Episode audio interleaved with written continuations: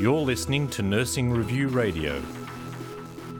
When Captain Jan Becker is not delivering babies here in Australia or in Tanzania, she's piloting one of her company's Bell 206 turbine helicopters.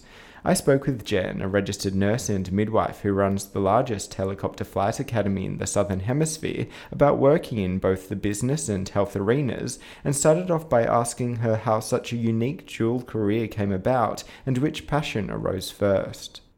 Well, my dad was a, a fixed wing pilot in Orange in New South Wales, and I guess I grew up around aviation. But in those days, when I was looking at a career, it it a it wasn't very women dominated, and and b it was almost out of your reach, you know, financially. But I always loved nursing. I'd always wanted to be a doctor or do something in the in the medical profession. So when I did my training, I became a nurse in uh, New Zealand and we did um, you know we did general and psych nursing and then later on i became a midwife when i was working in papua new guinea as a nurse i realized that my skill set in the midwifery arena was lacking so i came back to australia and i trained at uh, king george v hospital as a midwife uh, have the two worlds intersected much throughout your career so far well they have i mean there's you know when you look at flying and you look at medicine um, the, the two worlds in some ways are very similar. There's a bunch of rules that you need to follow, and they keep you safe and the patient safe. It's the same in the helicopter. There's a bunch of rules you follow, and they keep you safe and your passengers safe. But you know, apart from that, in Papua New Guinea, when I, when I worked in Kimbe, all the medivacs were done by helicopter. So mm-hmm. I got to love the ability of a helicopter to be able to take off, land in a village or several villages, pick up a series of patients, and then come back to the helicopter. And I just thought, would that not be so amazing to be able to take a helicopter and fly, for example, this is a dream we may, you know, we may realize in Africa, to go to different clinics. You have all the medicines on board, you do the training, you take off in the helicopter, you go to the next village. And I love the discipline of the both of the careers. You know, when, you know, like I could never be a very good graphic artist because I don't know what the rules are. Whereas, you know, as a midwife uh, and a nurse and as a pilot, you follow your checklist. There are things that you do and you do them in, with absolute um, within your lanes. You know what I mean? I call it batting your back in your lane. You know, we when we check out, you know, dangerous drugs and those sorts of things, there's rules and there's protocols, um, and I like that. You know, so the worlds have intersected and I just think, I mean, for me, I'm really lucky because it's a career that the two careers that I absolutely love. You know, flying helicopters is, uh, you know, you take off at dawn over the Australian outback is just amazing, and then you step into a labour ward in in Tanzania and you deliver a baby, and you just think, you know, what a privilege to have both. You mentioned Tanzania there, and, and you've founded Midwife Vision, a, a non-profit organisation that provides education and support to midwives in, in under-resourced areas. And as part of that work, you regularly volunteer at the Amana Hospital in Dar es Salaam in Tanzania. Uh, what are your focuses when you hit the ground over there? Well, the big the big focus is uh, maternal and child health, and so standing toe to toe with the midwives in labour ward where I work there, um, there's you know between 80 and 100 deliveries a day in a ward where we have eight benches and then two high dependency beds. And when I say high dependency beds, that could be women fitting from eclampsia, and we see a lot of eclampsia, um, and uh, we see a lot of abruption.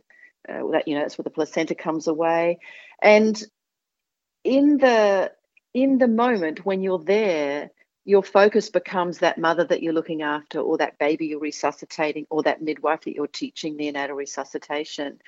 We take about 200 kilos of medical equipment and drugs, and they're basic drugs, really. Um, drugs to stop bleeding after pregnancy, you know, antibiotics, simple pain relievers, um, a thousand packets of gloves and suture kits for, for perineal repairs. Um, but the focus is to you know the not-for-profit we have in Australia.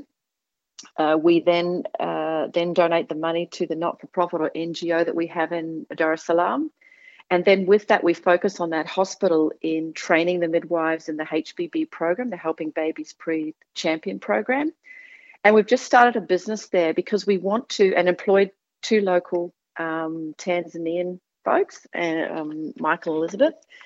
And our dream or our vision is to create a sustainable business that creates enough money to keep midwives in training and education, the drugs, the gloves, the needs of the mothers. Um, we're just developing an app, an education app for the midwives, and we're just developing a whole education package for the mums um, in really simple um, terms. So, yeah, hit the ground running is true. You know, mm-hmm. you get there and it just does not stop until you get on the plane when you leave.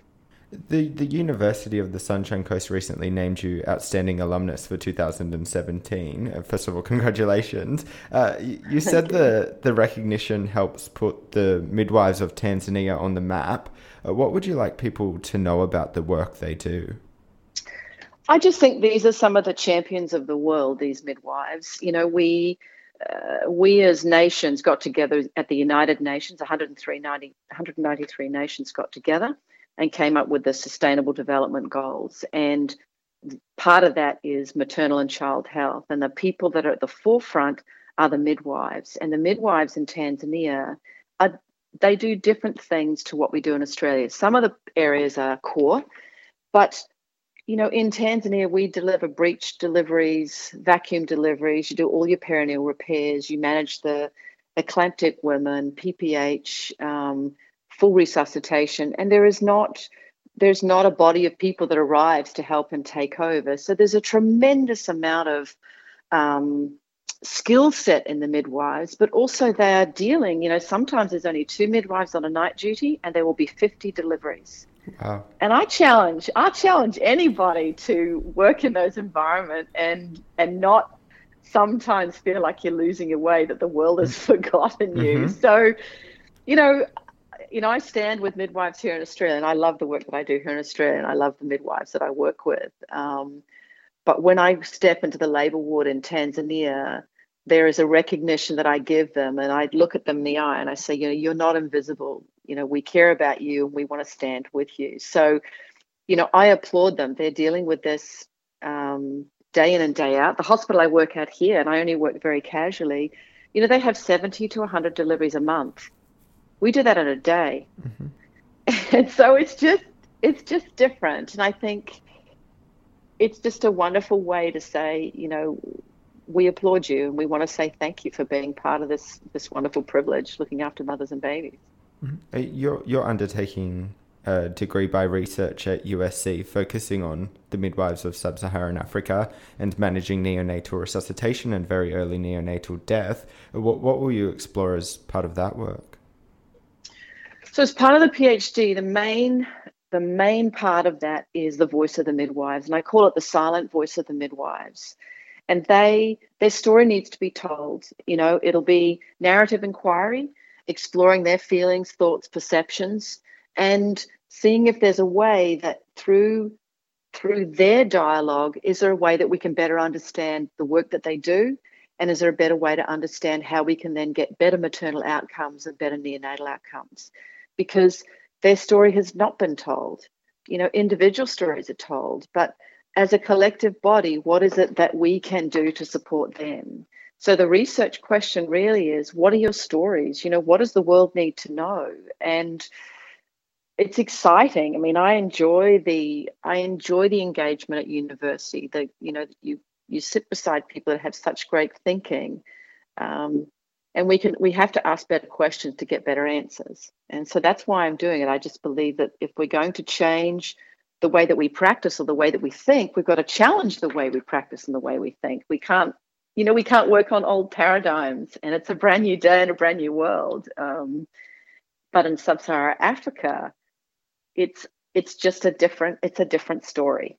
And it's a story that i think is engaging it's raw um, and there is meaning inside of their words i think that we can learn so much from. So that's why i'm so excited to do the phd in you know in in sub-saharan africa just jumping back a little bit what advice would you give other health professionals who would like to enter the business world or or business professionals who are interested in health uh, what, what does it take to balance a career in business and a, and a drive to provide care f- for others I think the main thing, and this is just my opinion, I think there, even if you're in business or even if in your health, if you don't like working with people, then you shouldn't. Mm-hmm. You know, business, whilst there's a lot of, you know, and you should do study. You know, if there was, you know, I did a master's in aviation management so that when I was doing my, you know, when I work as a CEO at, at, at the helicopter company that I work in, that I have a different vernacular and a different way of doing business when I put my scrubs on and I step into a labor ward and I'm doing education and teaching, I have a different uh, vernacular and a different way of doing things.